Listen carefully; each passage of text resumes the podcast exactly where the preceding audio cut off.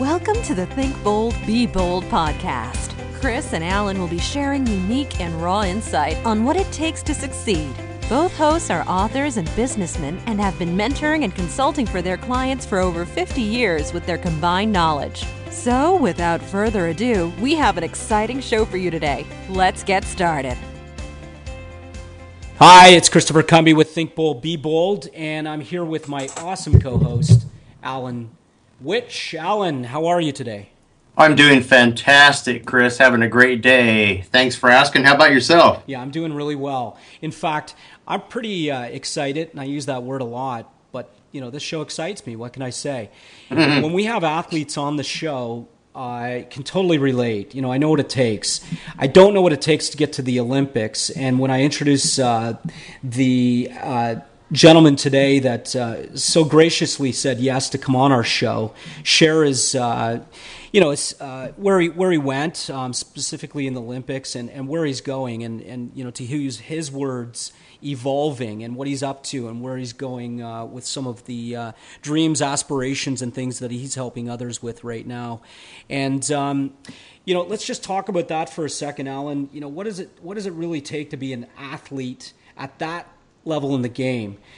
You know, Alan, we've had several from, you know, the NFL to uh, some Olympians as well. Mm-hmm. Uh, we've had a UFC, uh, you know, fighter on the show, and I just love the shows because you know you really dive deep on that mental part because it takes one thing to be physical but and we'll find out from uh, today's guest as well on that mental uh, aspect of the game but you know where, what's your thoughts on, on on the whole athletic piece well, mental strategy is, I think, probably one of the, the key elements in progressing in any way, shape, or form.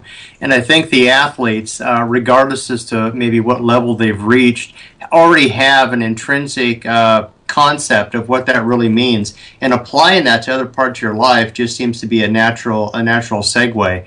And it's been a, a real privilege to be able to uh, uh, listen to and uh, you know chat with and, and maybe even work alongside some of these athletes you know, I never had that uh, with you know my heart condition. I was never an athlete. Uh, very admirable, or ad- very much admired all the athletes.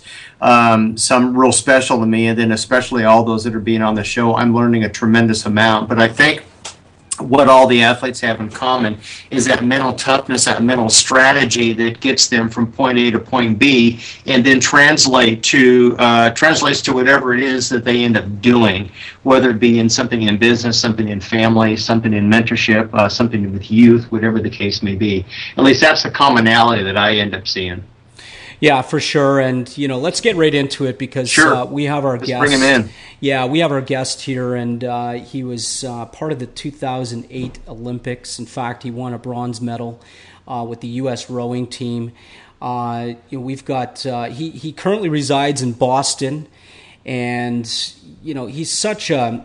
What I found, you know, from from speaking to him prior to the show you know, he's really got that, you know, vision about what he wants to do. And I, and I think that that um, takes a lot, you know, especially from where you've been. And, you know, he's going to explain his journey from being, uh, as he goes, as he says, being in the Ferrari and then, you know, changing gears and having to, you know, change up his life a bit. But uh, without further ado, I want to bring on Dan Walsh. Dan, you're in the house. Welcome, Dan. Chris Alan, thanks for having me on board today real excited to uh, be able to talk to you guys, get to know you better, and just kind of share my story. And hopefully, people are motivated by the end of it. I'm sure they will. You know, again, speaking uh, of being at the top of your game, and you know, tell us about that, Dan. You know, when you well, first of all, let's start at the beginning. You know, how did you get uh, involved in in rowing as as your sport? Um, I'm sure you do other things and you do them really well. Standing at six seven and as lean mm-hmm. as you are, I'm I'm sure you're a really good athlete. So I'm sure you can do a lot of things great. But how did you get into rowing? And then you know, take us through that journey. Uh, right up to the Olympics, and uh, you know what you're doing now, and the vision of of where you're going. Definitely. So the interesting part, and I do when I do a lot of my motivational speaking or public speaking, especially to young kids, is that no Olympian started on the top of Mount Olympus. Everyone started at the base, and my base was a very awkward, shy, unathletic kid on a couch. Um, to the point, to the point, even where if you were to ask any of my siblings that I was going to be a world class athlete, they probably would have laughed in your face. Um, but what happened was I was the youngest by nine years to four kids, and my family just hit a kind of rough patch where my brother was fighting a pretty bad drug and alcohol addiction, and my father, who was a plumber, got laid off. And so neither one of my parents graduated high school. Both were in the service industry. My dad contracting plumbing, my mom was a waitress. And we had an awesome, loving house. We all were really close. But those two events happening so in such close proximity to each other along with the positive thing, which was my pediatrician started a youth rowing program in Norwalk, Connecticut. And he kind of took me under his wing and said, I'm going to make sure that you can afford to go to rowing practice while your family goes through this, and you better not mess up this opportunity. and um, good news is my brother is clean now. He's actually he's someone that you should have on the show as well in terms of overcoming stuff. He's now been COO, executive director, started his own consulting business, sober for 24 years. Um, and he kind of became my hero, which I can get into a little bit later. But that moment was okay, here you go, Dan, get off the couch, go in to do something, stop being an introvert, and get out and see the world. And luckily, because I was a tall, lanky kid, I was able to adapt to rowing a little bit faster than the ball sports, and it gave me a quick boost of confidence. And from that little bit of confidence, it started to kind of grow into other fields and aspects of my life and also helped me kind of start to have focus and direction. And so that kid on the couch was the one who started his first step off the couch and onto the base of Mount Olympus. Cool. Sweet, uh, sweet uh, intro there. Um, what's, uh, what's one of the biggest uh, lessons you learned along that aha moment, that journey of uh, going from you know, I'm understanding now, you know, what I want, and I kind of have an idea, and I'm no longer this this gangly kid. What was the one thing that really made you want to strive to be able to accomplish whatever goal you set? I think there were probably two really big driving factors. The first one was proving people wrong.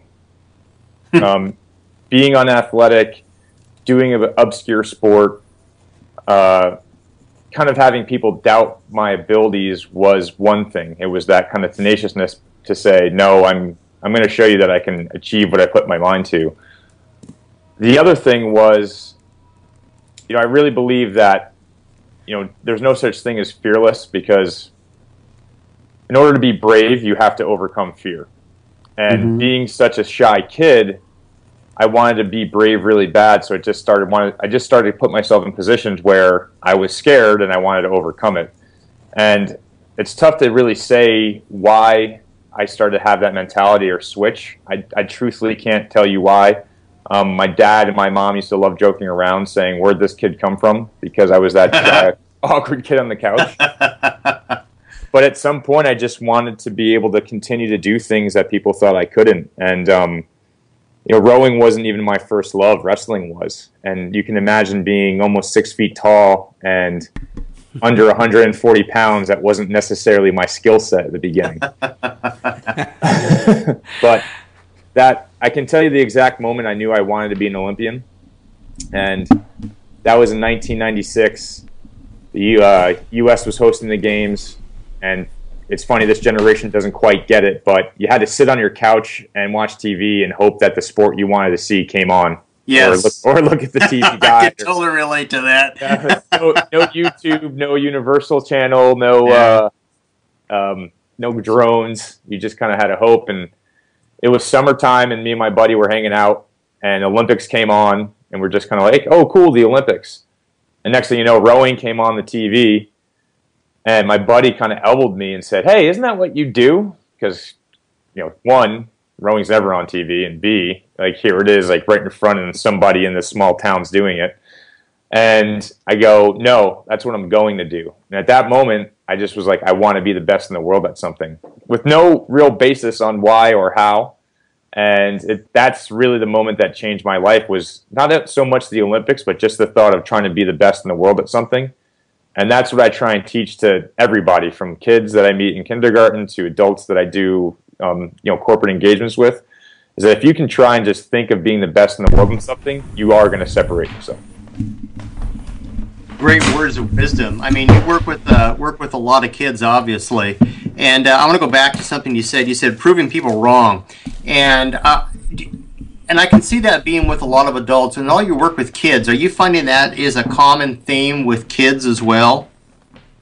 I think with kids, it's less about proving people wrong and more having. It's more having the confidence to think differently than what we, you know, myself was used to back as a high school kid in the '90s. Um, so much of your life is on public display now via YouTube, Instagram, and they all try and mirror each other to base to what the trends are. And it's not that mm-hmm. much different, but it's just so much more public and in everyone's face. And to me, it's giving them that sense of bravery. Like, yeah, it's scary to be different, or it's scary to have a dream so big that most people are intimidated intimidated by it themselves. And how to embrace that fear and turn yourself into being brave. That's that's what I see as more of the. It's less of proving people wrong, but more of trying to stand out versus being a carbon copy of each other is what I find kids are suffering from today. They, that makes um, a lot of sense. Yeah, it's almost you know the two things that I think get you through life more than anything are resiliency and grit. And mm-hmm. well you know, said.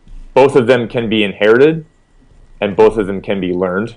And if you have to learn it, that's the unfortunate part. Is that the only way to get gritty is to do gritty stuff, mm-hmm. and and kids are a little bit intimidated by that these days.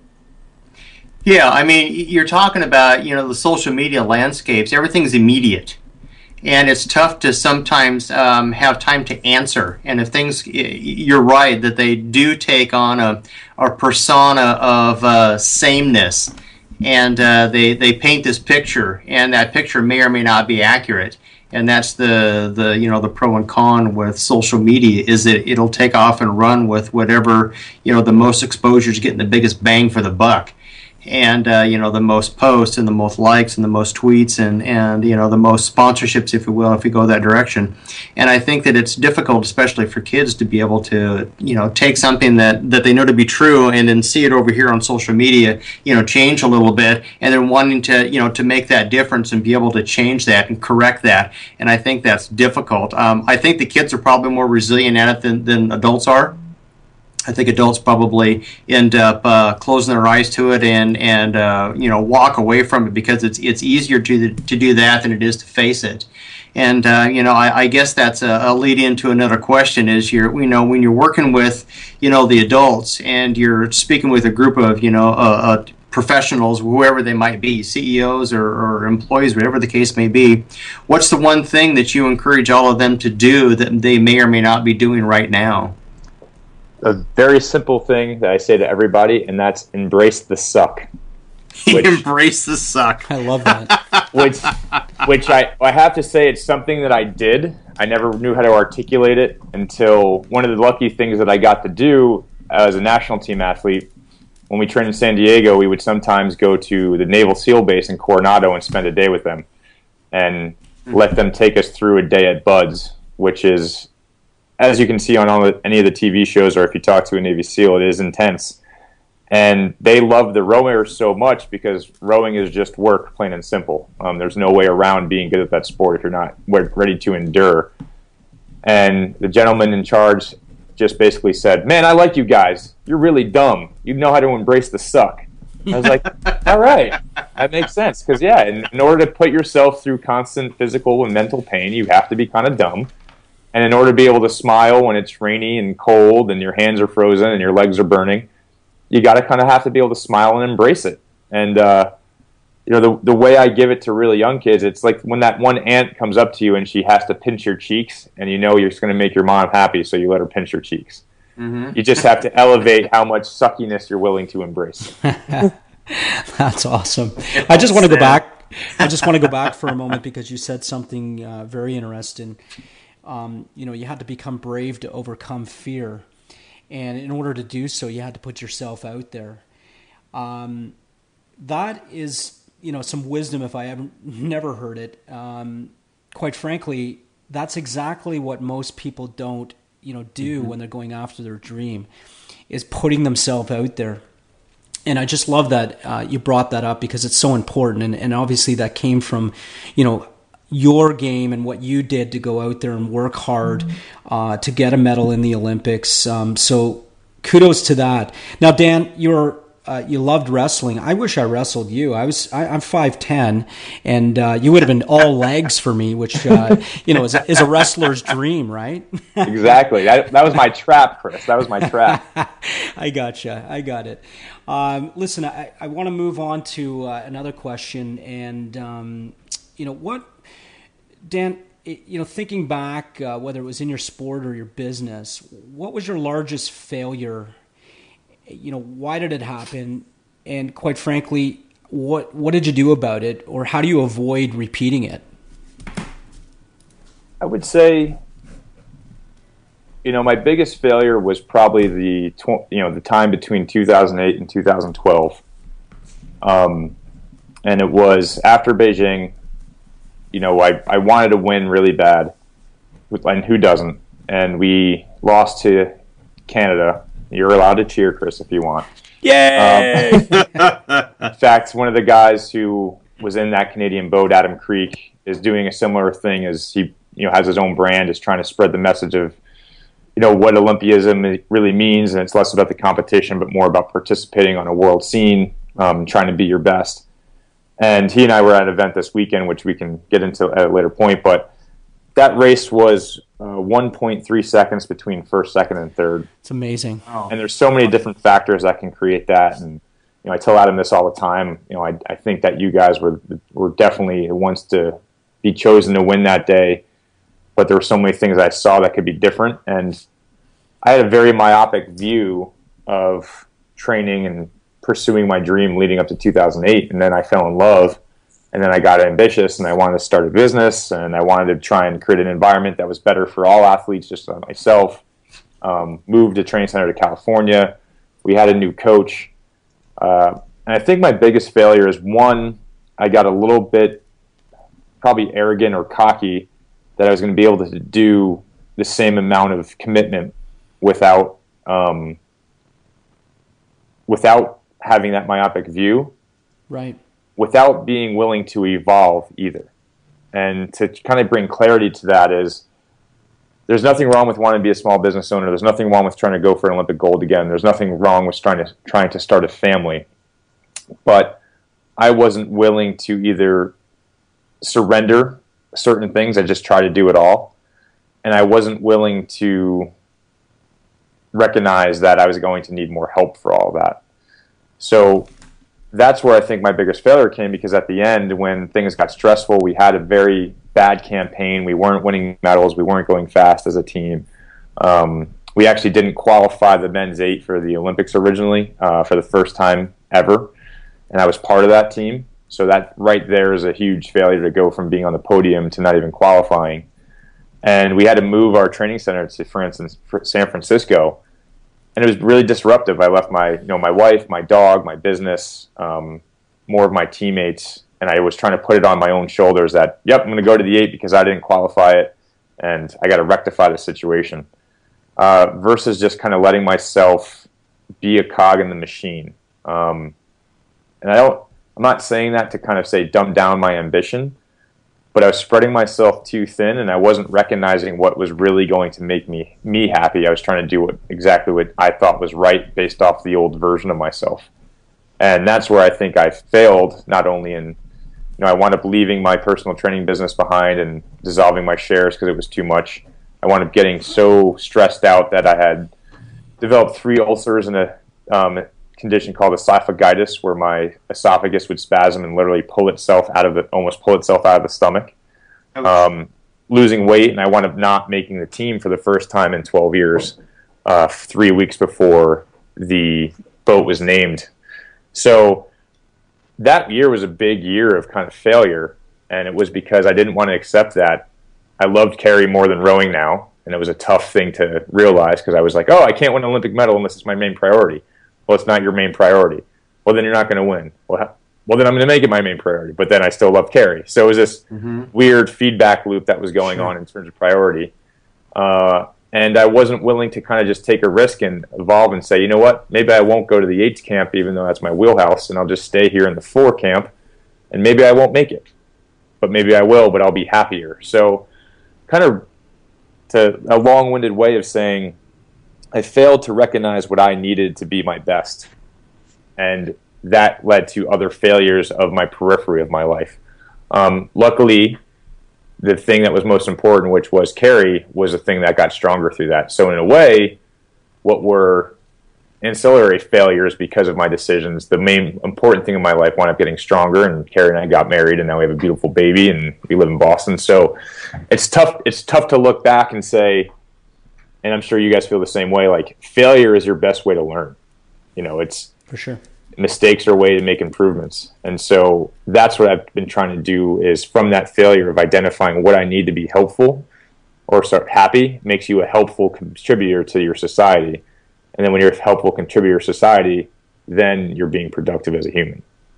Sure, makes total sense. And I want, I want to hang on that a second. Based on what you just said, what would you never do again? Um, I would never put myself into a situation where I felt like I had no support network. Say that again. I think that's worth repeating. I would never put myself in a position again where I felt like I had no support network. Yeah, that's a big deal. Um, and I think a lot of the listeners out there have to understand that you don't have to go this thing alone, whatever the case may be you've got to have family and friends, and you got to surround yourself with uh, people that uh, not only appreciate your mission, and your goal, but uh, have similar likes and challenges, and you can bolster each other and support each other. And that doesn't happen uh, so much in, in adulthood, you know, anymore. It happens a lot as we're kids, but it doesn't happen a lot as we're adults. So kudos for uh, for having the transparency and the gumption to, to talk about that. So I think that's a, a, a key piece. Chris, you're up. Yeah, well, you know, I just wanted to say the same thing. You know, Dan, now you're part of the Think Bold, Be Bold alumni. and uh, my friend, you have a, a, ton of support around you for your mission and the things that you've had to learn. And, you know, I always like to remind people that, you know, failure and success are the same thing. And when you look at it that way, and I'll explain in a second, then you don't realize that. Uh, well, you'll realize, you know, more importantly, to get to success, you've got to go through those failures. And you know, a lot of times we don't want to uh, think or talk about the failure. Um, but it's so important to recognize that that is a part of shaping you to where you need to go. And when you can accept that, it no longer has a stranglehold on you. And, you know, the fear of having, uh, you know, a failure show up no longer has that, um, uh, again, power over you. In fact, when you can embrace the fact that you're going to bump into it, you know you'll get really excited about the fact that again you can get up in the morning and have um, you know have that go at it. So uh, it, it, you know it, thank you for sharing that. You know your transparency, your uh, authentic self, because you know it is a part of life. And you know, listen, you accomplished some amazing things, my friend, and mm-hmm. that is who you are, and that's what you got to remember uh, every every single moment. And I and I appreciate everything you're you know going to do. So to you know talk talking about what you're doing, and let's get into Myrmidon. Let's talk about Myrmidon for a second because I, I, think that's really cool what you're up to with a few other uh, you know really extraordinary guys. And you guys came up with a real cool concept, or better yet, you came into the concept. Um, but tell us about that, and, and and and quite frankly, where you're going with that. Um, because I, I just find it extraordinary. In fact, I'm going to get Alan to go do uh, Mount Kilimanjaro or something like that. What do you think, Alan? yeah, I'll be the one with the camera. and and the helicopter. A, yeah. And the helicopter, absolutely. I can fly a helicopter, no problem. Yeah, we need we need a videographer. So yeah, uh, well, Myrmidon, I mean, Myrmidon has really become a passion project, and so the to give you a little bit of background of my just interests in, I guess let's first talk about the company. So Myrmidon and our our in working elevator pitch is Myrmidon is elite athletes, elite veterans, and you forging personal growth through the outdoors and teamwork. And very cool. Um, it was started by myself, uh, two brothers who are uh, Marine officers, and a Navy SEAL officer. And essentially, two of the guys, Dustin and Chris, were in left the military, took on corporate jobs, and started to feel this lull of normalcy. And it's the same kind of reaction that uh, Olympians have, where you function at this high level with this high group of achieving people that are so mission oriented in the sense that we're going to be able to do this. We're going to do it no matter what. We'll put our bodies and minds through anything, and we're going to rely on each other to get through to it. And then you leave that group very abruptly and go into this world where there's a lot of people who just can't comprehend what either you achieved or how you thought. And it creates this vulnerability of you don't feel what you did was special anymore, which is the hardest thing to go through. And we just, and so Charles and Chris realized that when they went on hikes together and did these expeditions, they felt better. So, how do they bring more veterans into that? And so, part of their campaign to bring uh, notoriety to the brand is they did this event in Boston called the Red Bull High Stakes Challenge, which is Red Bull's way of kind of changing the sport of rowing versus just being the Olympic distance. It's kind of a cool relay race with different boat classes. And Charles's brother, or sorry, Chris's brother Charles, who also is a Marine, um, rowed at Brown, and we were competitors in college together and became friends. Called me up while I was working for Boston 2024 and said, "Hey, do you want to race with Myrmidon at the Red Bull race and become um, and help me find other Olympians to work with, you know, special forces guys?" I said, "Yes, absolutely." I'm working on the same project. Let's combine our things because Boston 2024 does need a strong military component to it to ensure that we support our vets. And as we've talked about, Chris, Boston 2024 fell apart, and that's a whole another fun story.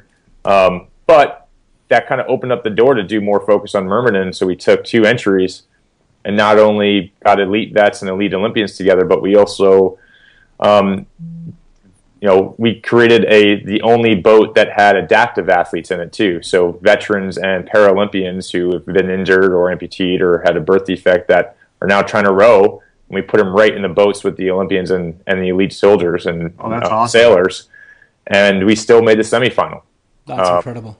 And just threw it together. And a lot of people said it was one of the coolest moments of their life. So we realized what Myrmidon had the ability to do was not only bring these kind of top performers together to kind of fill up their badass coffer, but also create access to that group by letting other people, you know, join a you know Myrmidon event or join a Myrmidon team when we do something like that, and then get them on the path to becoming Myrmidon themselves. And the unique thing about Myrmidon is one of our values is mission over self, um, meaning that it's more important for the team to succeed than the individual. And Achilles, who was Myrmidon, was Achilles' personal troops, who he would let go into battle with or without him because he believed in their abilities so much. And kind of that's the sign of a true leader, as a true leader enables greatness.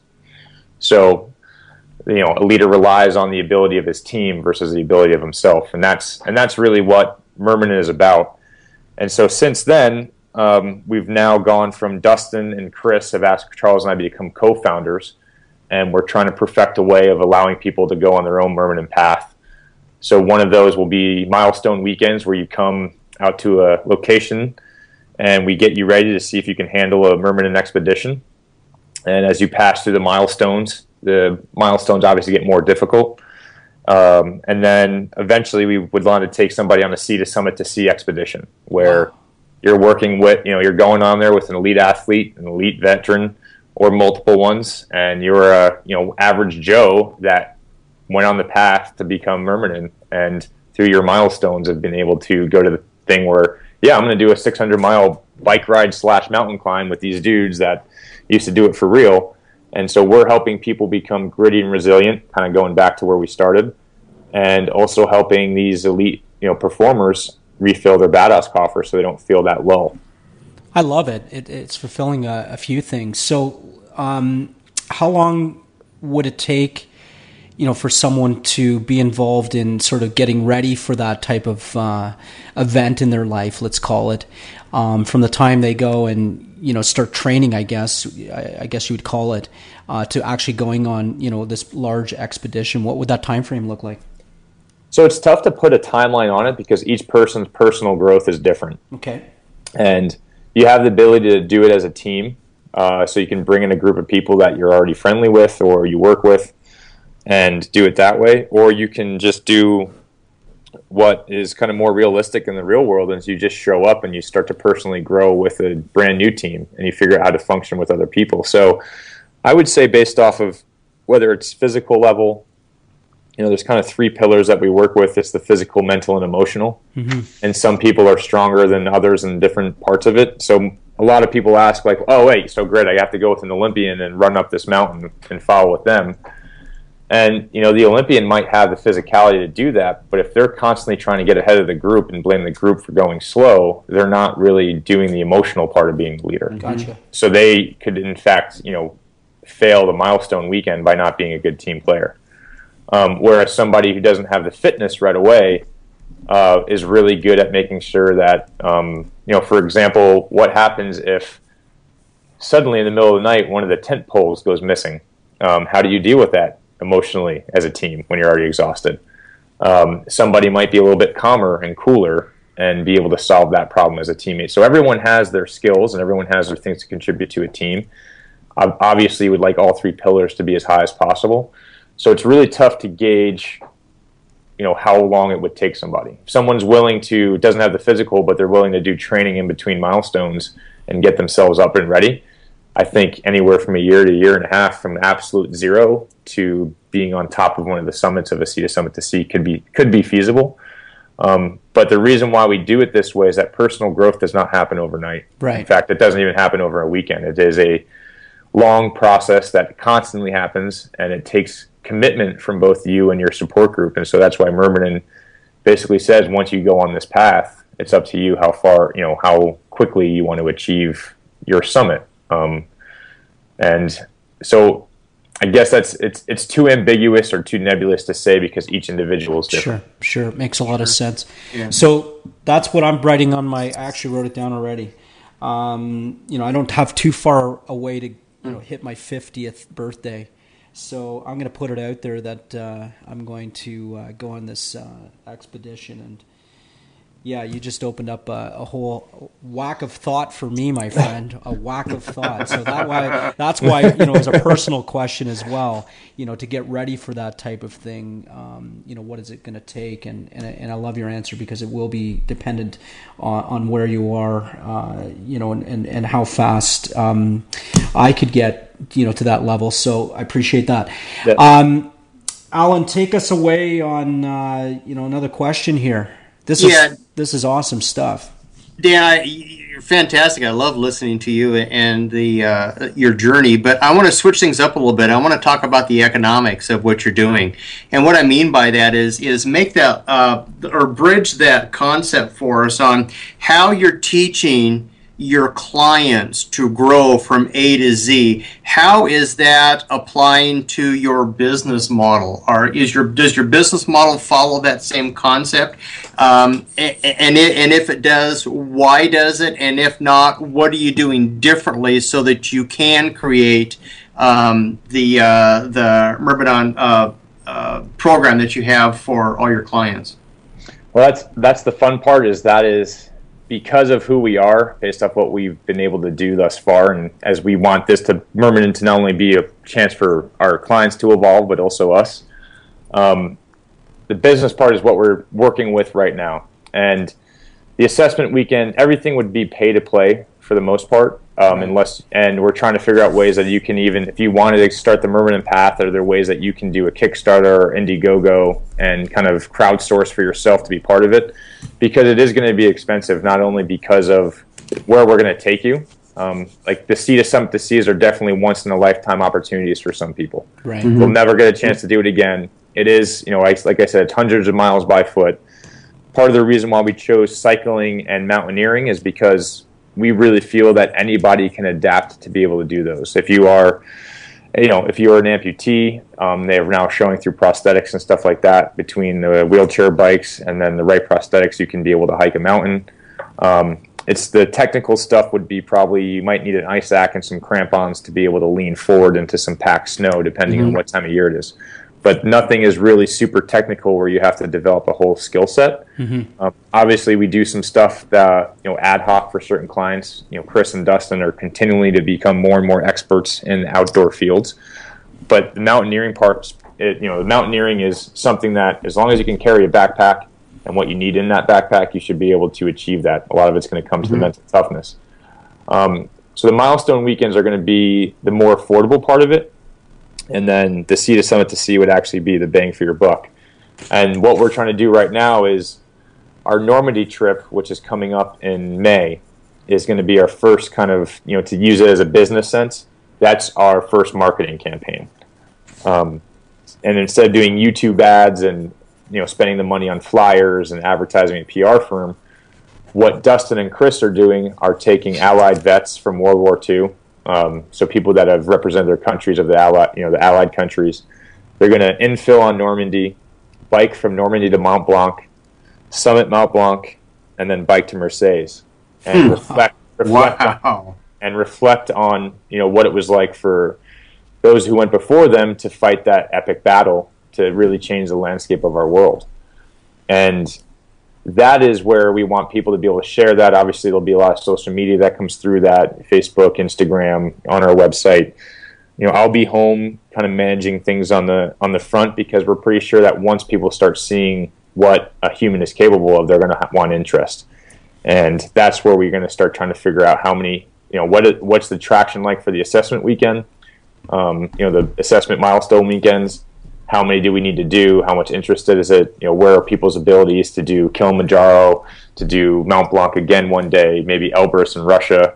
So that's that's kind of the part where we're developing exactly where's the interest, who wants to do it, um, who wants to, you know, who can afford it out the box, and how can we create ways of people to fund their own personal growth. Right. Um, so it's really the fun part of building a business is you have your mission, you know it's going to help people how do you monetize it so you can continue to spread your you know spread mm-hmm. your word?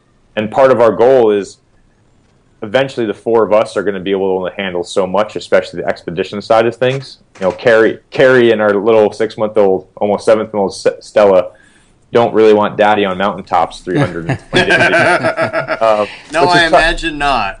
which, is, which, is, probably why they uh, they made me the cio they know that i'm at least somewhat grounded. But transition is a huge thing for elite athletes and navy and um, you know elite elite soldiers. It's you come down and people don't recognize the value of you because your resume is untraditional. For you sure. don't have the five years experience in X or the you know master's degree in Y, but you have all these leadership skills that are inherent and taught to you in probably some of the best arenas to be a leader or a team player and you just get overlooked for someone who just decided to go and again nothing wrong with it but a normal life and move up the ranks day to day kind of going through the gray of life.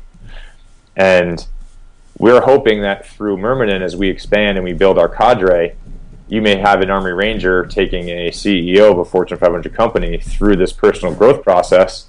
And the ceo will say well i just listened to you for two weeks and i'm pretty sure my subordinates will listen to you and benefit from you. How would you like a job? Right Mm-hmm. Um, or Myrmidon is just so successful that they're like, "No, I'm good. I'm going to keep climbing mountains." well, let's hope it's the latter, and um, for for good reason. That it, it sounds like a great passion. You know, I like what you said about you know uh, the gray of life. Um, you know, there's there's a lot of transferable skills from you know anything that you can go out there and lead yourself and and get really great at. Um, and it sounds like that uh, you're putting together something that's going to demonstrate, um, you know, to to a lot of people that they have that resilience and grit, to use your words, uh, and see how much they have inside, because it, it, it's going to take a great deal to be able to go through uh, that journey. So I, am going to have to start gearing up for my uh, my trek. Um, but believe me, you got my interest, and it sounds like a great documentary. To tell you the truth, I was going to say this totally movie yeah, worthy. This, this, absolutely, from A to Z. Absolutely, and it, and it sounds like that. That's a great way to uh, you know document and, and get it out there. Um, so we should circle back on that. Got lots of contacts for yeah, you. In do that, that behind the scenes here, yes, guys. For sure. Um, you know how uh, you know changing and, and, and being a top athlete and, and going to the Olympics and doing what you really love.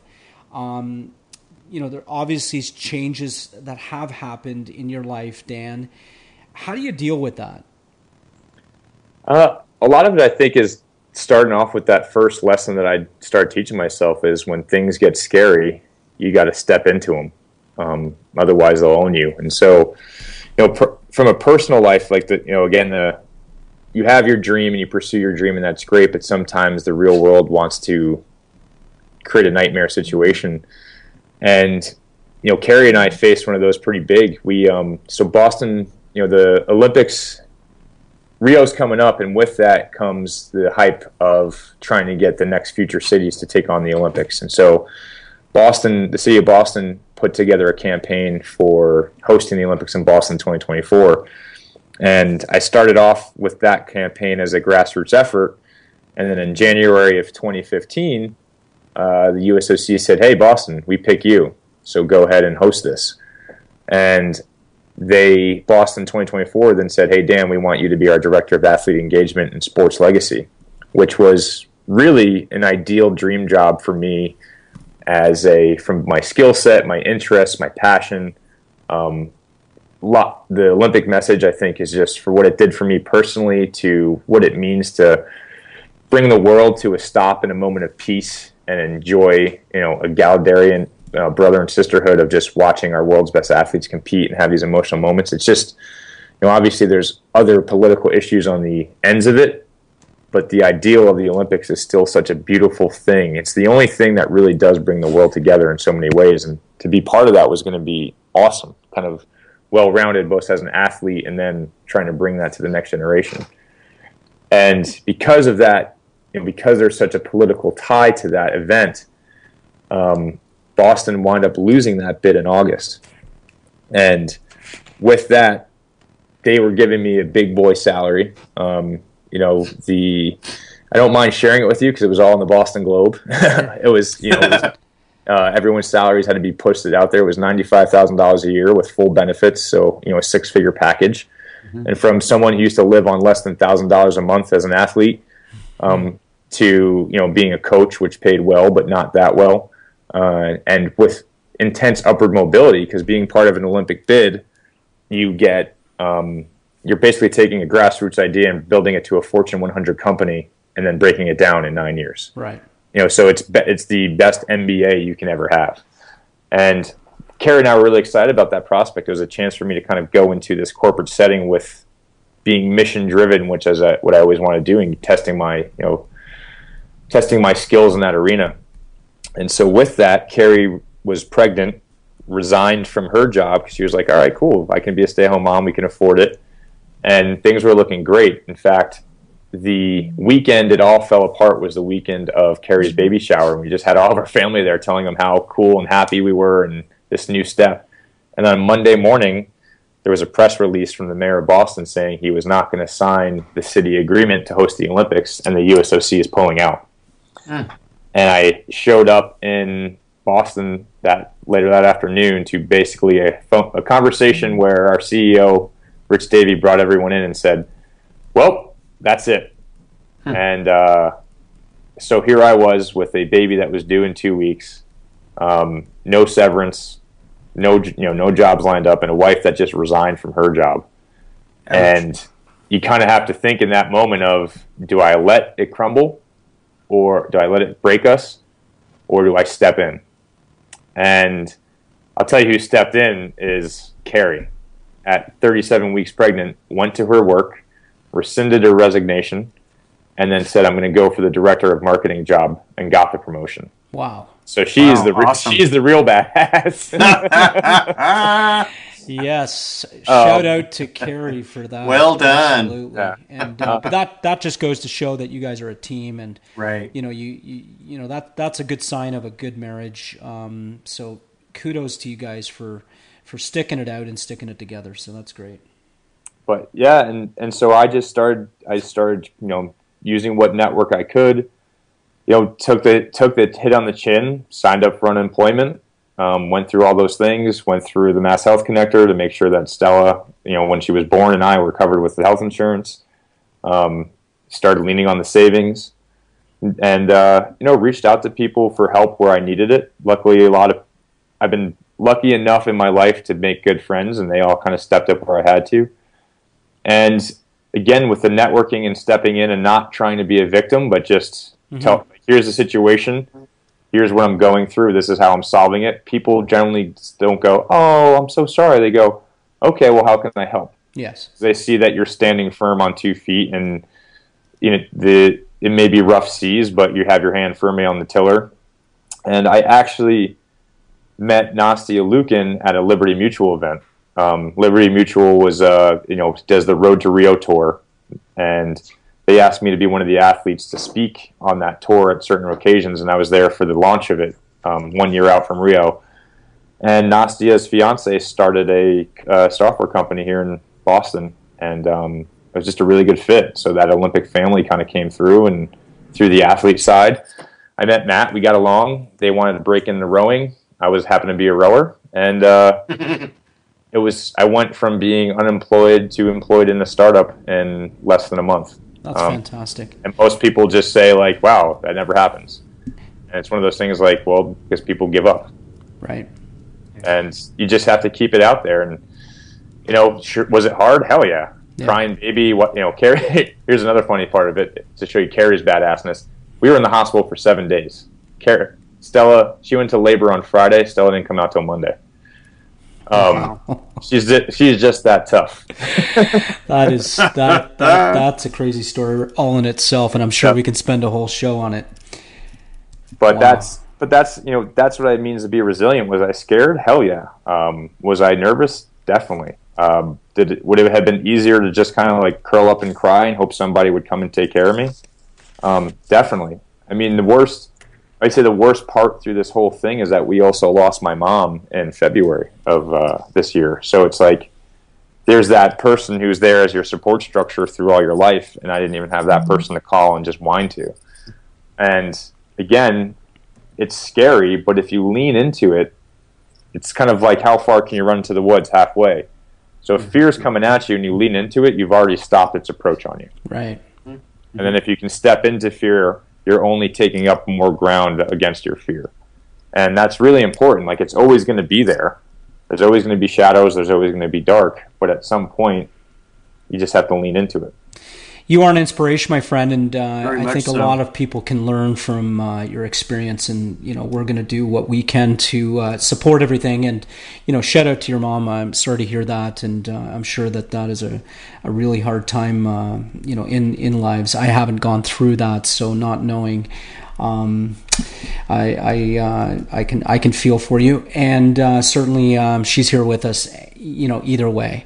Well, um, well, thank you. And, and it just so happens that we decided to do this on her birthday. By, oh.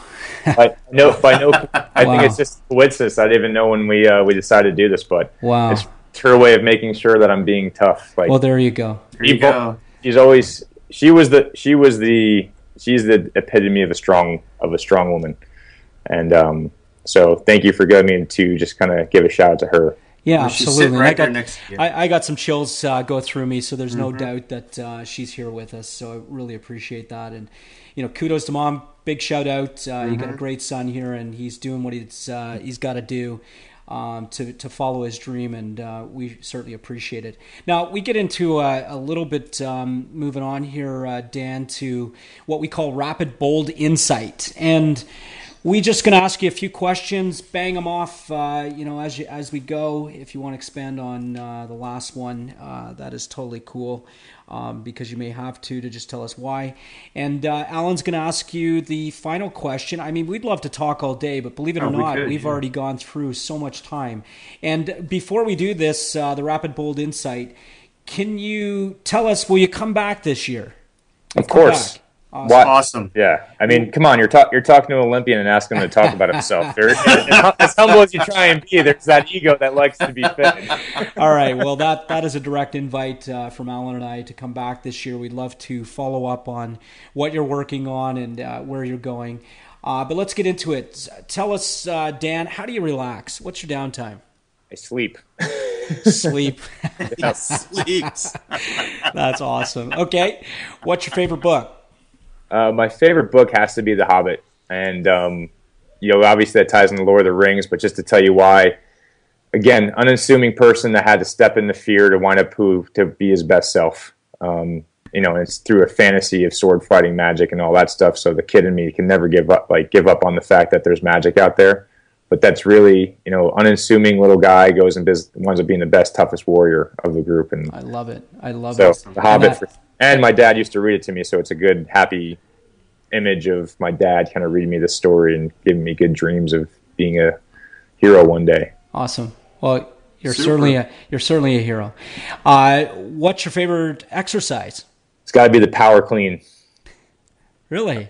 Yeah, it's just to to be able to feel yourself lift that weight up from the ground and put it up, you know, basically eye level. Um, just such a sense of strength and acceleration and power. I love it. And it's it helps with every single sport out there. Um, it helps with everyone who's.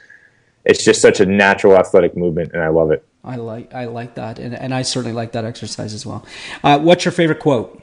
Um, my favorite quote is by the pacifist Mahatma Gandhi, and it's because most people think it wouldn't be from him.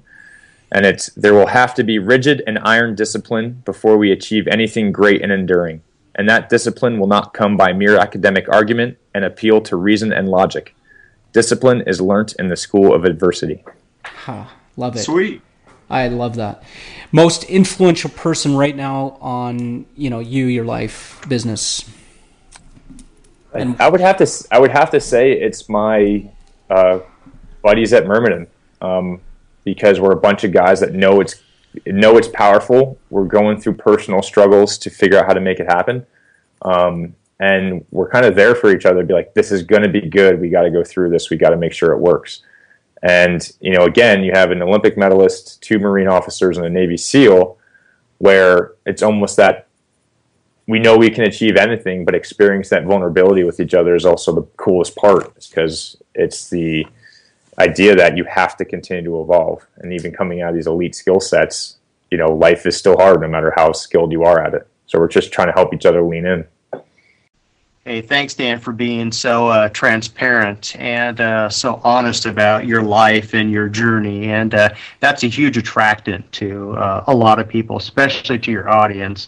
And uh, it, it's great, uh, great character building. So thank you for sharing that. But yeah, the rapid, bold insight. where we appreciate the, the the quickness of your answers. And then, unfortunately, we're winding down here to the last part of the show. But we want to. We always try to end the show with uh, you know, uh, one bold move. And what we like to say with that is, you know, given all the things that you've talked about today, and this may just be a reiteration of something you already mentioned, but what one bold move would you like to leave our audience with? Try and be gritty and embrace the suck where you can. And just like with training, you know, I call it the HIP method. You have to have habit, and then you can focus on improvement, and then you can focus on performance if climbing Mount Kilimanjaro scares you, start by finding a hill and climbing that hill every day. And then eventually find a bigger hill, and then you can worry about doing Kili. But you got to embrace the suck, and you got to lean in, and you got to figure out how to be resilient. And as Muhammad Gandhi said, it's not going to happen by logic or reason. There you go. Embrace the suck, everybody. I love that. Suck and That's lean, awesome. And and lean in. I just yeah, I, I I love that. And um, Dan, you're an inspiration. You c- certainly are. And you know, congratulations on everything that you're going through. And because I know it's going to just you know heighten your uh, your new um, adventures and and bring you to where you want to go um, you know, for your family and, and the fact that uh, you're very focused on on them and, and, and what you want, you know, in their for their lives as well, and uh, really appreciate that. Kudos to your wife uh, for putting up with you, and uh, you know uh, you know, just give uh, give your little girl, you know, a, a big hug this evening uh, because you certainly are uh, someone that she's going to definitely be proud of um, as she gets to know who her dad is, you know, growing up. So keep going after your your dream, there, my friend. You're going to be part of our alumni. You've got a whole whack of friends now that you haven't had an, an, opportunity to meet yet, but you certainly will soon, and, and you're just going to love these people. Um, Alan, take us away Dan, just uh, before we do that, thank you so much for being on the show today, and we're going to have you back uh, sometime this year for sure. My pleasure, guys. It was great to meet you and be part of the show, and I look forward to building a relationship. Absolutely. Hey, Dan, you're fantastic. Thanks for your uh, for sharing your passion and uh, your honesty. And uh, you know, I admire you. I admire your journey. Uh, admire your uh, you know the the lessons in life that you shared, and uh, we really appreciate you being on the show. We hope you you come back, and we can't wait for that. And anything we can do, like Chris said, to help you out, we will surely do. Welcome to the family. And uh, Chris, as usual, it's uh, great and an honor to be on the show with you. And with that said, why don't you round us out? Before I do so, and I will, thank you, but right back at you, Alan, on all of that. Uh, Dan, tell us how people can get a hold of you. Uh, the easiest way would be go to myrmidonexpeditions.com and you can see all of our contact information on there, whether it's myself or Dustin, Chris, or Charles, and that's where you know our we're easiest to be found. Um, plus, it makes you go to our website and kind of see all the scenic stuff that the Myrmidons are up to. Excellent. Thank you so much, and we'll be posting that as well. Thank you to the audience. Thank you for coming and listening to Dan's journey and where he's going, where he, what he's done. And uh, again, thank you, Alan and Dan, for uh, making it a great show. And it wouldn't be a show without me saying, do something nice for someone today. This podcast is a part of the C Suite Radio Network.